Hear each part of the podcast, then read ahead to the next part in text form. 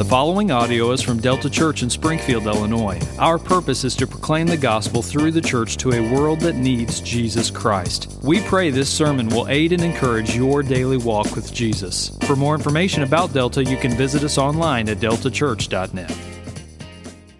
If you don't have your own copy of Scripture, you can find one under the seat in front of you. If you're using the Black Bible, it's on page 818. Please turn to Luke 12, starting in verse 22, and please stand for the reading of God's word. I'm sorry, starting in verse 13. Luke 12, 13. Someone in the crowd said to him, Teacher, tell my brother to divide the inheritance with me. But he said to him, Man, who made me a judge or arbiter over you? And he said to them, Take care and be on your guard against all covetousness for one's life does not consist in the abundance of his possessions. And he told them a parable, saying, The land of a rich man produced plentifully. And he thought to himself, What shall I do? For I have nowhere to store my crops.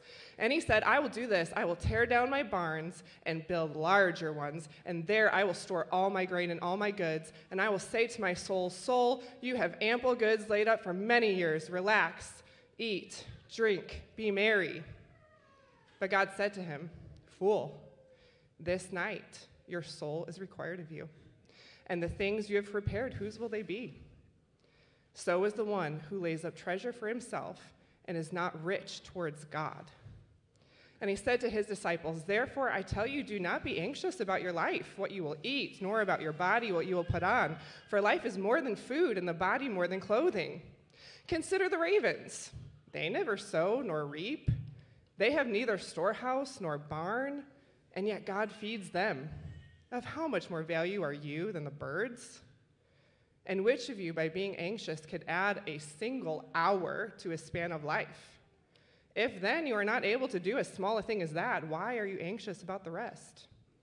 Consider the lilies, how they grow. They neither toil nor spin. Yet I tell you, even Solomon in all his glory was not arrayed like one of these. But if God so clothes the grass, which is alive in the field today and tomorrow is thrown into the oven, how much more will he clothe you? Oh, you of little faith. And do not seek what you are to eat, what you are to drink, nor be worried. For all the nations of the world seek after those things, and your Father knows that you need them. Instead, seek his kingdom, and these things will be added to you. Fear not, little flock, for it is your Father's good pleasure to give you the kingdom. Sell your possessions and give to the needy. Provide yourselves with money bags that do not grow old, with a treasure in the heavens that does not fail, where no thief approaches and no moth destroys. For where your treasure is, there will your heart be also. This is the reading of the Lord, the word of the Lord. You may be seated. Our sermon title this morning is called Fear and Anxiety, Part 2, round number two. So, if you remember last week, we uh, rolled into chapter 12 and we looked at verses 1 through 12.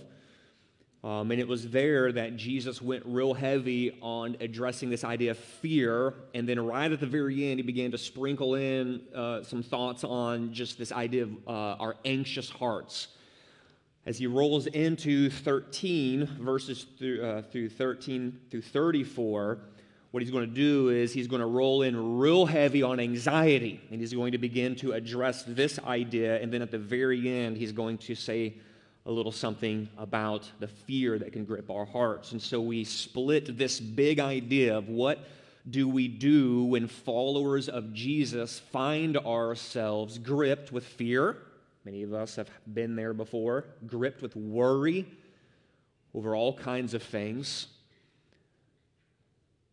How should we respond? What's our hope? How should we think? How should we, we react? Where do we go? To whom can we turn? Jesus knows that living in a world that is marred by sin, our anxious fearful hearts will be present. But we don't have to live there and remain there. Jesus gives us hope, and that's the hope that we find here this morning. If you want to summarize in a sentence this section of Scripture, if you want to summarize what this hope could be, it comes down to this Jesus is going to teach his disciples that our Heavenly Father, my Heavenly Father, your Heavenly Father can be trusted when anxieties arise. Now, that might feel simple. That might feel like the captain obvious statement of the year. Well, of course, my father can be trusted when anxieties arise. But the key word in this sentence, the key invitational word of hope found in this sentence is that word trust. I mean, how many of us have been in the midst of a scenario where we found ourselves lacking provision that we need? and our mind, heart begins to race, and we are clueless as to where a provision will come from. And one of the things furthest from your mind is this my Father can be trusted. We can be so prone to eject this truth when that information, that announcement, that email lands in your lap, and it's like, oh no, worry starts to shoot through the roof. And as worry goes up, this truth that we have a Father in heaven who cares for his children and can be trusted when anxieties increase, it's like that truth sprints out the back of our mind. I mean, anyone, yeah?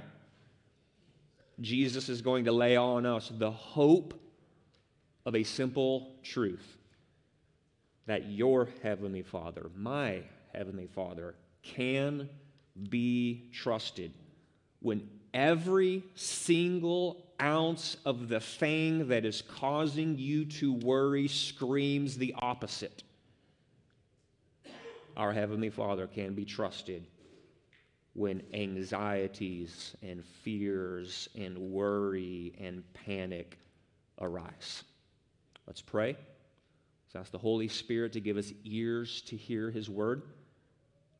And let's ask the Holy Spirit to apply His word to our hearts. Here's my encouragement look to your left, look to your right.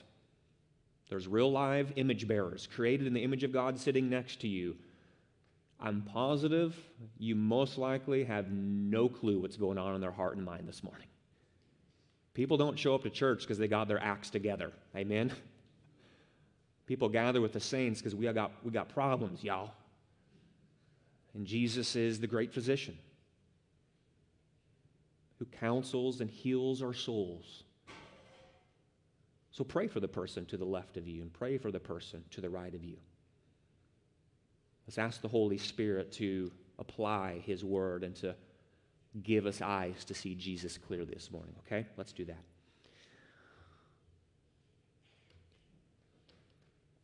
Father, we want to see glory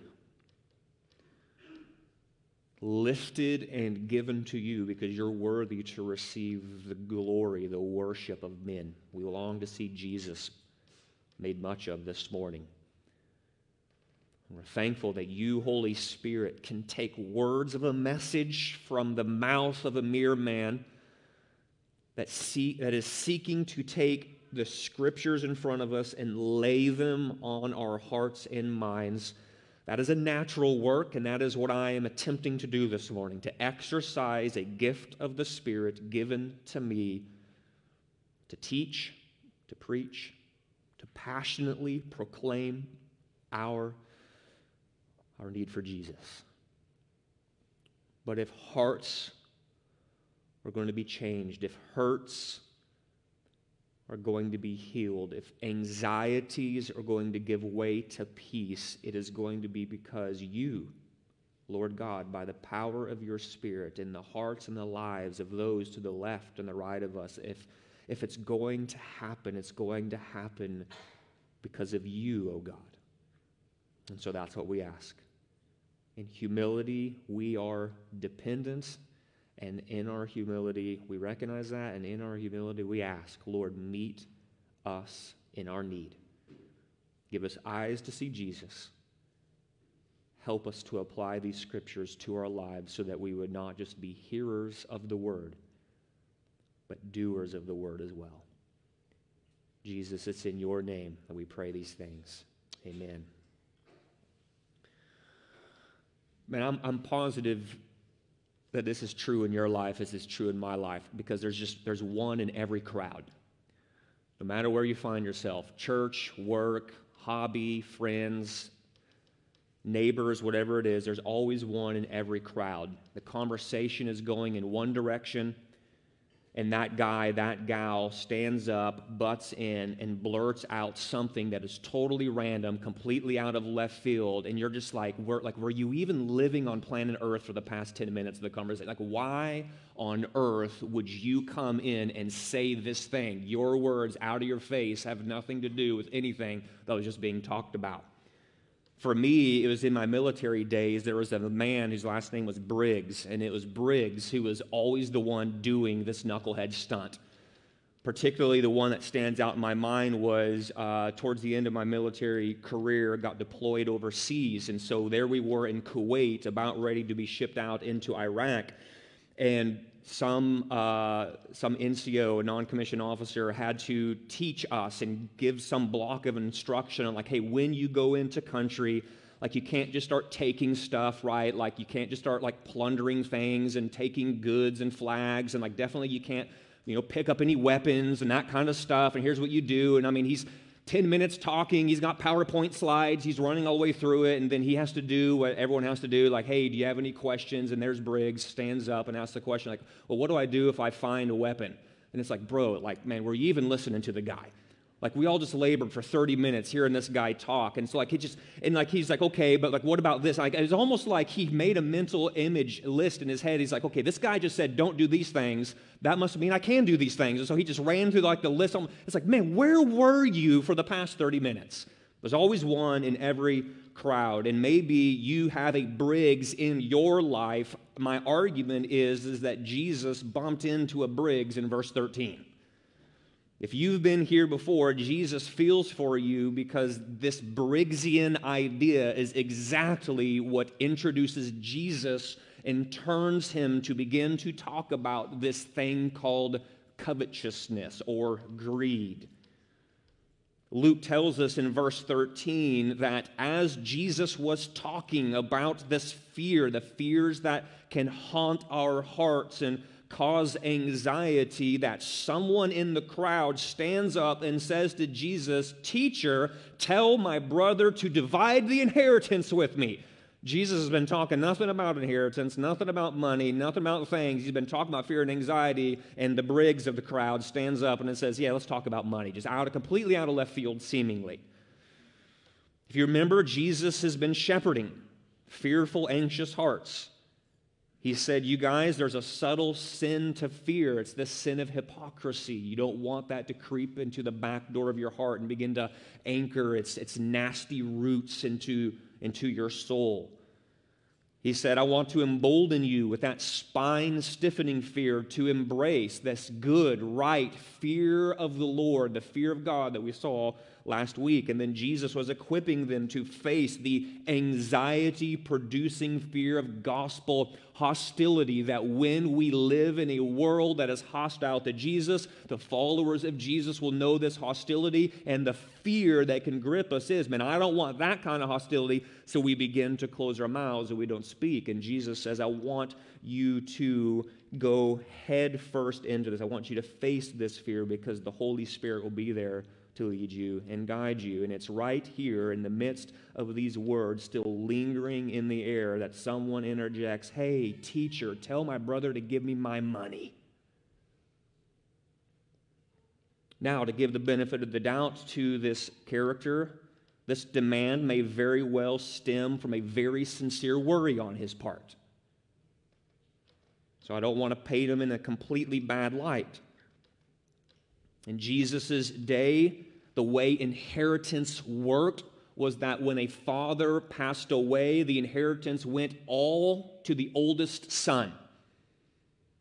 And so I think the implication here is this one who's saying, Hey, I need you to tell my brother he's the younger son. And there's a sincere worry that my older brother may not parcel out the inheritance to me and my siblings like he, like he is supposed to.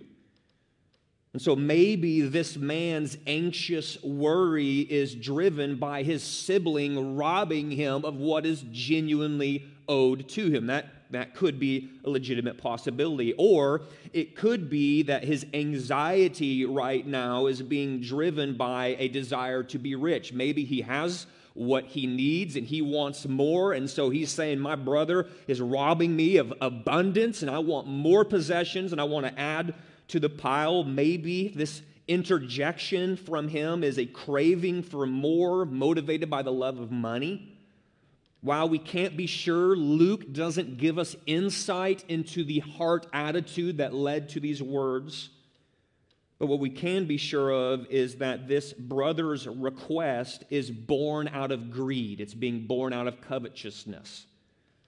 And the clue to me saying this is the fact that Jesus turns in verse 14 and he refuses to pass judgment as this brother hopes for and instead uses the interruption of this man as an opportunity to teach about greed. Jesus knows the hearts of men, and so I think Jesus is giving us a clue and an insight that there's something driving this man's desire for more that is not being born out of need, but it's genuinely being born out of greed. And so Jesus says, I'm going to teach right now. And he takes this interjection that wanted to pull the conversation in this way. Jesus is going to walk through that door and pull it back on track and say, I've got something to teach my disciples. I've got something to teach the crowd right now. And the first truth to be learned is that a disciple's need is to guard against greed. That's point number one. Disciples have a need to guard against greed. That's verses 13 through 21. So, in your copy of Scripture, set your eyes on verse 15. And notice what Jesus says starting there in verse 15. He says this Listen, guys, you need to take care, he says. Take care and be on your guard against all covetousness. This coveting idea is a, a, synonymous word to be this idea of greed. A greedy heart is a coveting heart, a coveting heart is a greedy heart. Take care, be on guard, guard yourself against all, all the various ways that covetousness, greed can creep into the soul. Why? Why do you say this, Jesus? Verse 15 still, for one's life does not consist in the abundance of his possessions. This is just a proverbial truth that Jesus is laying on us right now. Covetousness or greed, it can come in many shapes, it can come in many sizes, it can rear its ugly heads, sneak through the back door of our heart, begin to sink its wicked roots into our soul, and meant all different kinds of ways. And Jesus' point is that there is an attitude of wanting more that is dangerous. There's an attitude of wanting more that's truly dangerous. Thus, he says, Take care. I want you to see this truth. I want you to perceive this truth. I want you to attend to this danger. And as you attend to this danger and take care to attend to this danger, I want you to be on guard against all, A L L, all, every kind of greed that can grip your soul. The word all tells us that the sin of greed can lie in ambush behind a whole plethora of legitimate concerns. The younger brother here, I don't think he has an illegitimate concern. It's a legitimate concern to think about these things, but there's also a way to have legitimate concerns that get ambushed and hijacked by the sin of greed. And that's what Jesus is warning us against. You see, we often assume that greed is a rich man's problem. Yeah? The rich man has a lot, and then when the rich man says, I want more than my a lot, everyone can stand back and we can all cast the first stone and say, That man, that woman is greedy. They already have abundance. They want to add abundance to their abundance. That's the sin of greed. But the one who has and desires to increase the abundance of what he has, this is the person guilty of greed. But as Jesus will address in very short order, there is a rich man kind of greed and there is a poor man's kind of greed as well. The fact is, says Jesus, one's life does not consist in the abundance of his possessions. Just as a rich man who is rich in possessions can covet abundance of more possessions, there is a way for a man poor in possessions or a woman who is lacking possessions, thus, someone who has need. They don't have abundance, they have need, they lack abundance. This too can be a place and a circumstance and a situation where that heart begins to covet abundance, not out of the abundance they already have, but they begin to covet abundance out of their lack, out of what they don't have. The point is that Jesus, I think, is driving us to see is the hidden motivation of greed can easily hijack the heart. The hidden motivation of greed can easily hijack the heart. So he's going to talk to the crowds, and then in a second, he's going to turn and begin to address his disciples about how we be on guard and take care to make sure that the terrorist of greed doesn't come and hijack our soul. You see, this idea, this hidden motivation of greed, it can be the driving force behind getting one's inheritance, as Jesus has just pointed out. This hidden motivation of greed can be the driving force behind our jealousy over the promotion of a coworker. Well, why do they get it? Why do they get the pay raise? Why do they get the bump increase? Why do they get the the extras thrown in with their contract. Why not me? They already have so much. They, that should have come to me. The driving force behind our complaints to our spouse over what we don't have, the list can just go on and on and on. Thus, for those with ears to hear, Jesus says, Listen, guys, dis- crowd, disciples, listen. You need to guard against all kinds of greed. I think most of us could stand up and say, yes, we obviously should guard against the kind of rich man greed. Might be a little bit harder for us to say, yeah, and also packed into the all of all kinds of greed is the poor man's greed. And that becomes a little bit harder because I think, just obviously, for the bulk of us, like we don't live in the rich man greed category. For the bulk of us, we live in the poor man's greed category. Like we don't live in a sea of abundance. We typically live in a sea of need, lack, obvious provision. Jesus' point here is to just remember listen, there's more to life than stuff. He with the most toys who dies in the end. He's the happy one. That's the mantra of the day. Jesus says there is more to life than stuff. There's more to life than the abundance of possessions. Notice that in this sentence here, the key word is abundance. It's abundance. Notice it's not one's life doesn't consist in his possessions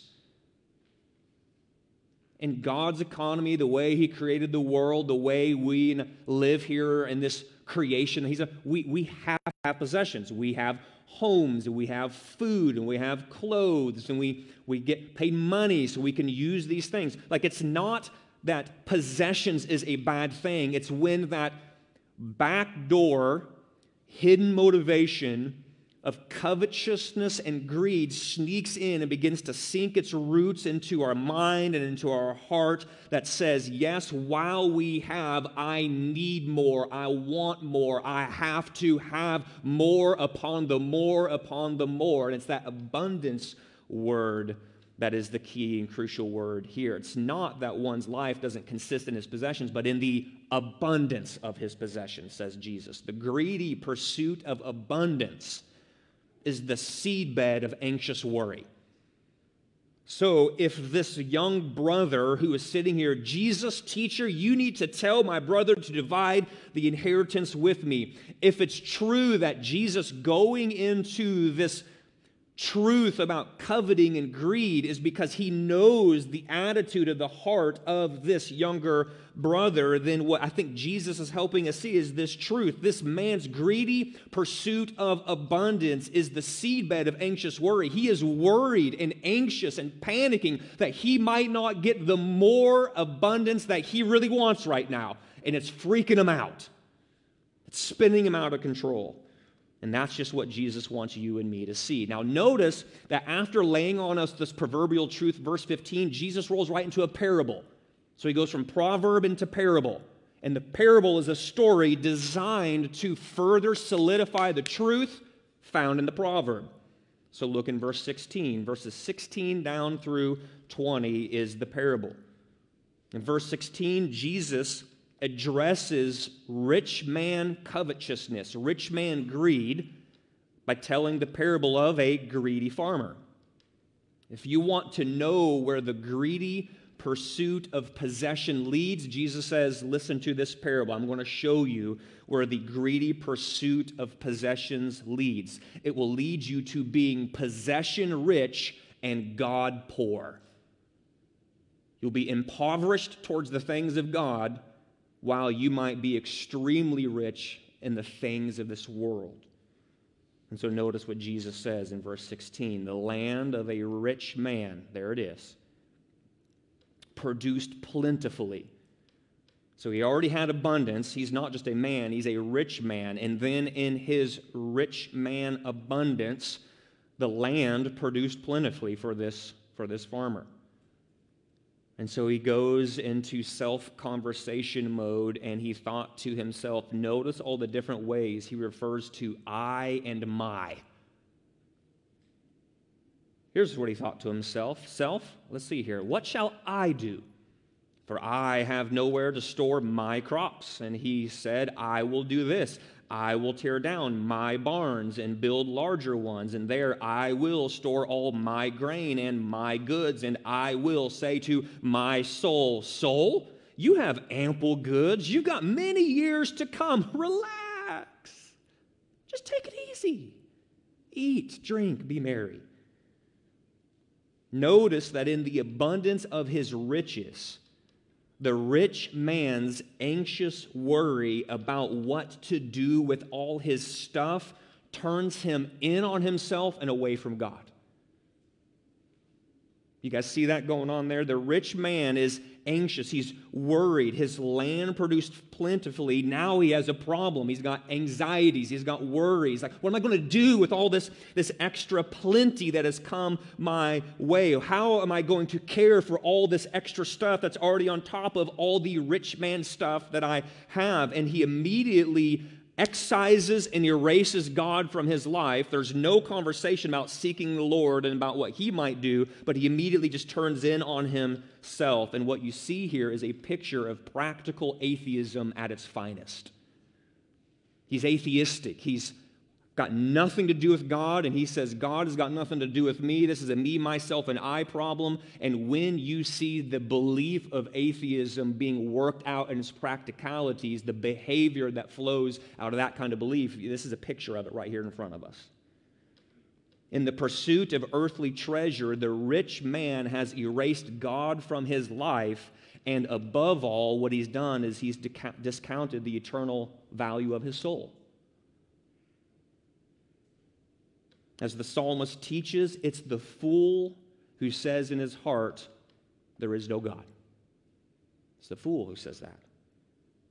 Which is why, in a unique thing, in the parables that Jesus teaches, you often don't hear God speak, but you do in verse 20. And in the parable, Jesus says, God speaks up in this moment and says to the rich fool, Fool, this night your soul is required of you. And the things you have prepared, whose will they be? Notice the greedy farmer is a rich fool in the eyes of the living God. And it's not because he is brainless. He didn't get to the place where he's at, where he's producing plentifully and has rich man abundance and possessions because he's a moron. But Jesus says God calls him a fool because he is godless. It's the fool who says in his heart, No such thing as a God. No God has anything or any control over me.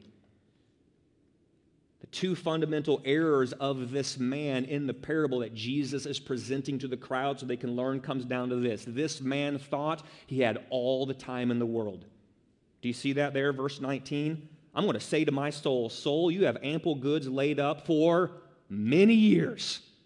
His automatic assumption is, I've got a lifetime ahead of me. Almost this immortality that can come with being young. No, man, like if I'm 20, man, I'm going to be 80. I've got another six. He just is automatically assuming he has all the time in the world. And the second fundamental error was this was that he was accountable only to himself. I'm going to say to my soul, soul. That's not, I'm going to say to my soul, hey, we should probably go and see what God has to say about this. His operating assumption is God erased, nothing to do with me. I want nothing to do with him. In living like this, the, the, the greedy farmer, in his foolishness of erasing God from his life, is this he's ultimately just embraced the devil's favorite word. The devil's favorite word is tomorrow. Tomorrow. Think about Jesus stuff tomorrow. Get serious about asking God, pursuing God, being obedient to God tomorrow today I'm just going to be lazy. I'm just going to be, be very apathetic, passive towards the things of God. There's always tomorrow. You guys know the deal. The problem with tomorrow is you wake up tomorrow, tomorrow's become today, and tomorrow just keeps bumping out into the future. He's embraced the devil's favorite word, tomorrow, and he's ignored the reality that everyone has an invisible timer counting down their days.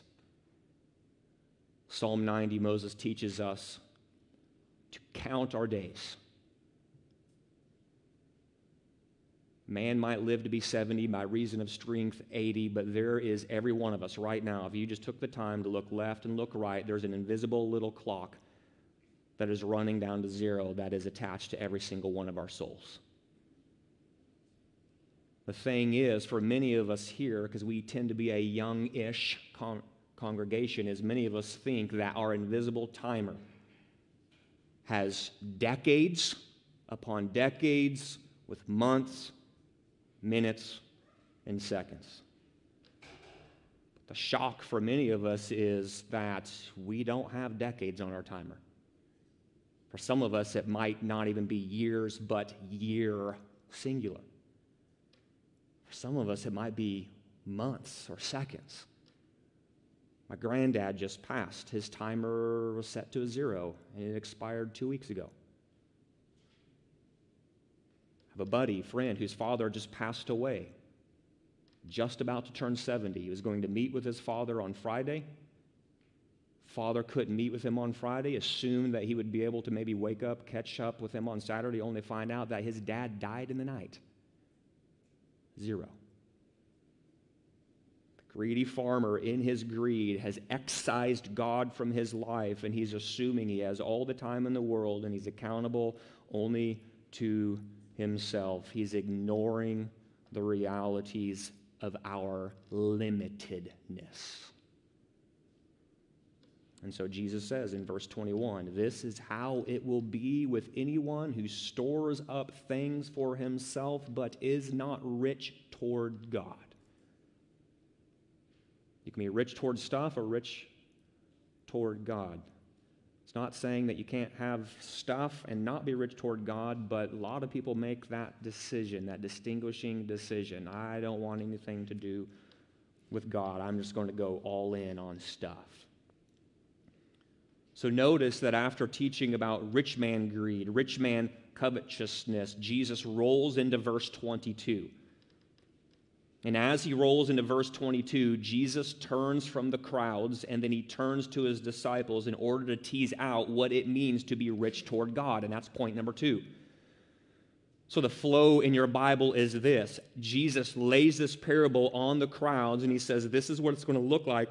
This is how it's going to go for those who lay up treasure for themselves But there is another path where you, I, can be rich toward God. Now, let me show you what this looks like. Let me show you what it looks like to be rich toward God. I mean, that's helpful, right? Like, if Jesus is saying, like, this is the right path to walk down, like, I've got questions. Like, well, what does that look like? And how do you think that out? And, like, what does this look like in the real world? And so, Jesus now turns to his disciples in particular and says, let me show you what this looks like. That's what you see in verses 22 through 28. He's going to help us, lead us, guide us, shepherd us towards being rich toward God. So just notice this. You have to see this. There's a connection going on between what Jesus said about take care, be on guard. He gives the parable of the greedy farmer. And, and don't think this. Don't think that he's done and he's completely switching to a whole new topic. What he's going to do is he's going to take that truth of taking care and being on guard against greed and he's going to pull it out and he's going to now lay it on his disciples. That is the connection between what has just gone before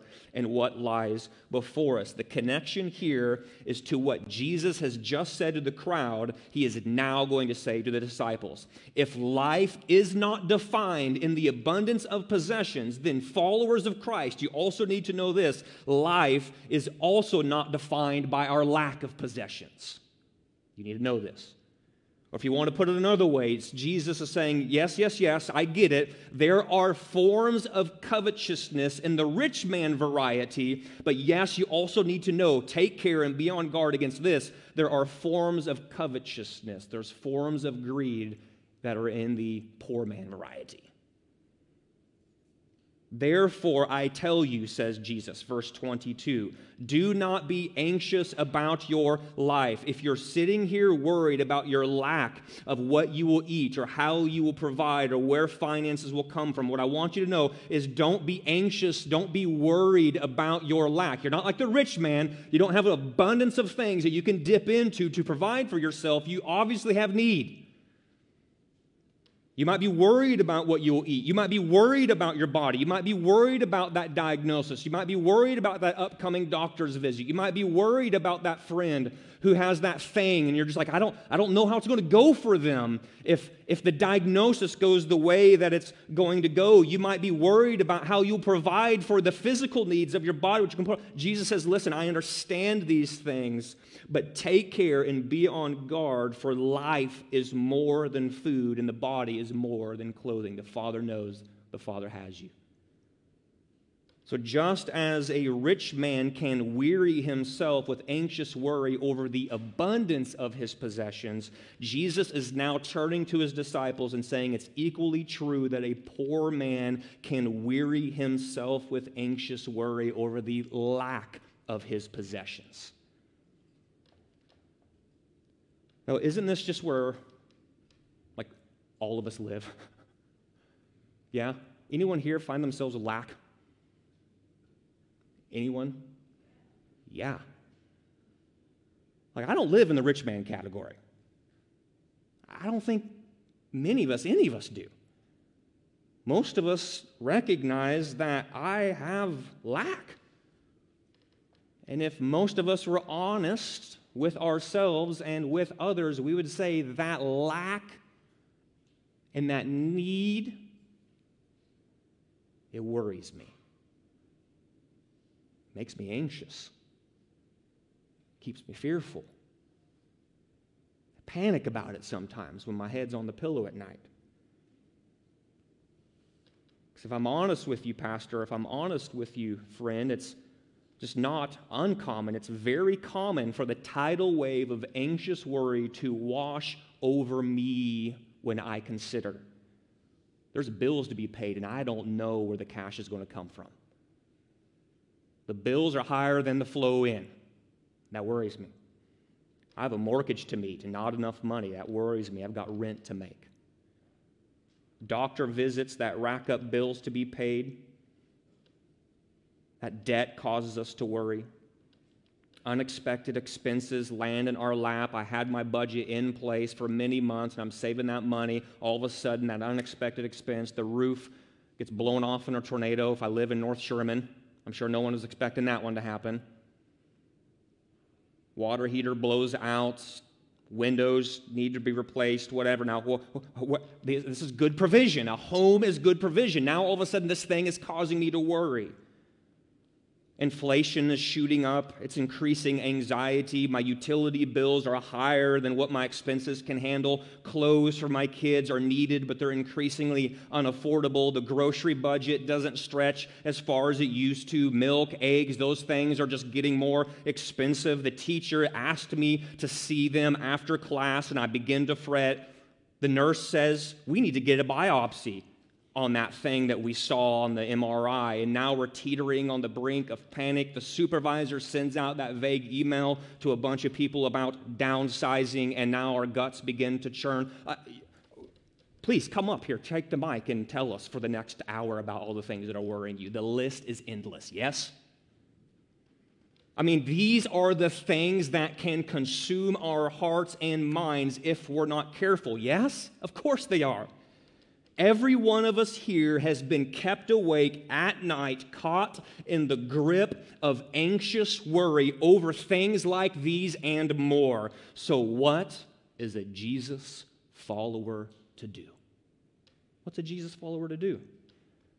The answer is we are to do what Jesus has just said back up in verse 15 take care and be on guard against all kinds of covetousness. Why? Why does the poor man need to take care and guard against a poor man's kind of greed that can creep up into his heart when he is faced with his obvious lack and need for provision? Because the danger is that if we do not take care and we do not be on guard, we can easily fall into a kind of atheistic anxiety. An atheistic anxiety. And I use that adjective, atheistic, to describe anxiety with purpose. I say atheistic anxiety because, listen, this is so crucial. Listen because when we are faced with our need and we don't know how that need will be met, and we don't know where this need will be met, and we don't know when this need will be met, we can worry and we can fret as though we do not have a loving Father in heaven who cares for us. How many of us have gotten there way quicker than we ever thought we would? The bill lands, the thing comes, the email hits, the boss wants to speak, the medical bill comes, the utilities increase, the mortgage becomes a little chintzy. Are we going to be able to make rent? And what we immediately do is take a sprint to, I don't know if the Father's going to show up, and I don't know if the Father's going to provide, and I don't know when He's going to do it. So we almost slip into an atheistic kind of anxiety, an anxiety born out of this idea God doesn't know, God doesn't exist, God doesn't care, God doesn't love, God will not provide. That's off the shelf, and then we immediately focus on the problem, the panic, the worry, the anxiety at hand and we find ourselves operating in a kind of a practical atheism. Listen, I want you to hear this truth. There is a kind of anxious worry that is practical atheism. There's a kind of anxious worry. Now, don't, don't hear what I'm not saying. I'm not saying all anxiety. I'm not saying all worry is. But I'm saying there is a kind of anxious worry that sneaks in subtly into the back door of our heart and begins to anchor in roots that is born out of a practical atheism. Because in those moments, with this particular kind of anxious worry, if we're just to peel back the layers of our heart and peel back the layers of our mind, and you're just like, why are you worried? Why are you anxious? Why are you panicking? The layers of the heart get pulled back, get pulled back, get pulled back. And it's because of this. Somehow we have tripped into the place, and somehow we have begun to believe that the Father is not in heaven, the Father is not loving, the Father does not care for his children, like he's just not even on the radar. We immediately begin to think in a very atheistic sort of way. Now, we don't say that with our words, because we believe as children of God in Christ that we do have a Father in heaven, a Father who does care for his children, a Father who is loving and loves to provide. We believe this. We know this to be true, but there's a problem. There's, there's oftentimes just that disconnect, and this is so much of the Christian life where what we believe and how we behave are completely light years apart where, yes, I believe the Father is good and loving and can meet my need right now in this moment, but if I'm honest, my anxious worry is betraying this fact that my behavior is showing that I'm not really leaning on the Father and trusting in Him because it's sort of maybe in the heart of hearts, in the back corner of my life, I don't know that He can be trusted. And so that anxious worry is behavior that betrays our belief. And Jesus is exposing this to us so that what we believe and how we behave line up and intimately intertwine and meet. That's what Jesus is doing right now. He's not coming along and saying, How dare you? No, he's exposing so that he can then lead us by the hand and bring us to the place where he says, No, I'm telling you Dear saint, I am telling you, the Father can be trusted with your anxious worry. He can be trusted with that anxious worry. If you're over here struggling to believe the Father is loving and in heaven and caring for his children, listen, I, I, Jesus is saying, listen, nothing, nothing can be further from the truth. You do have a Father in heaven who cares for his children. That's why when we are overwhelmed with anxious worry, Jesus says, Here's what I want you to do I want you to go to your window, I want you to crack it open. I want you to shove your face out that window and I want you to stare at a bird. And then I want you to look down at the ground, at the flower bed below your window, and I want you to stare at a flower. I mean, isn't that not what he says? Look at your Bible right there. That's, exactly, that's literally what he says, verse 24.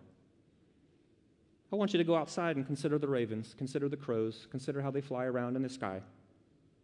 They don't sow, they don't reap, they have neither storehouses nor barn, and yet God feeds them.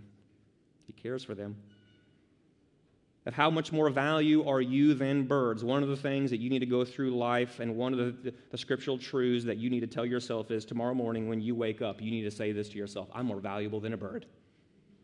And you'd actually be taking Jesus' words and you'd be believing them. It's the lesser to greater argument. You guys have heard this before, you get it, but we can just we can forget what we know, yeah?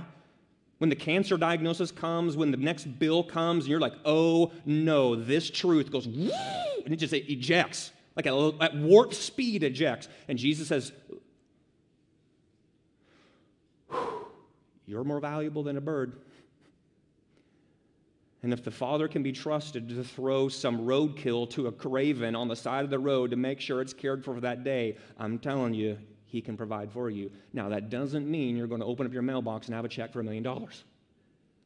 It might mean your friend across the street who has a bonus might come by. It might mean God provides you a second job to be able to bring in enough money and your work is going the provision is going to come in a thousand and one ways, not just in the way that we think would be awesome and nice and easy and at lazy.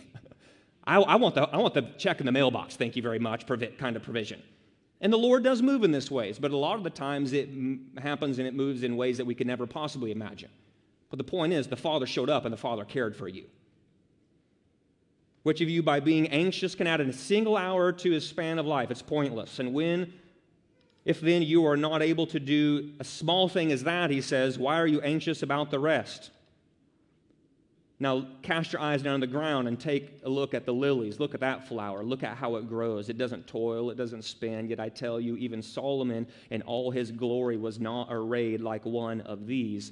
But if God so clothes the grass, which is alive in the field today and tomorrow is thrown into the oven, how much more will he clothe you? Notice this phrase, oh, you of little faith. Jesus knows the practical atheistic bent of our heart. That's why he says, no, not little faith, big faith. The Father can be trusted So the question is how do I wage war against this atheistic, anxious tendency of my heart? The answer is that I remember point number three my heavenly Father can be trusted. He can be trusted. Bold, underline, italicized, all caps, can. Can be trusted. To be rich toward God means a life of dependent trust on the Father. Two different times in these verses, verses 29 through 34. Notice in verse 30, Jesus says, You need to remember your relationship. You have a Father in heaven. Then he says down in verse 32, You need to remember your relationship. You have a Father in heaven. He turns our attention to our Father who can be trusted. In verse 29, Jesus says this Listen, please, do not seek what you are to eat and what you are to drink. Don't be worried. But this isn't the mantra of the 60s. Don't worry. Be happy. It's don't worry. He can be trusted. That's the idea. For the nations of the world seek after these things. And your father, your father, there it is, your father knows that you need them. Listen, worrying is wearisome. Yeah? You don't ever wearied yourself out with worry?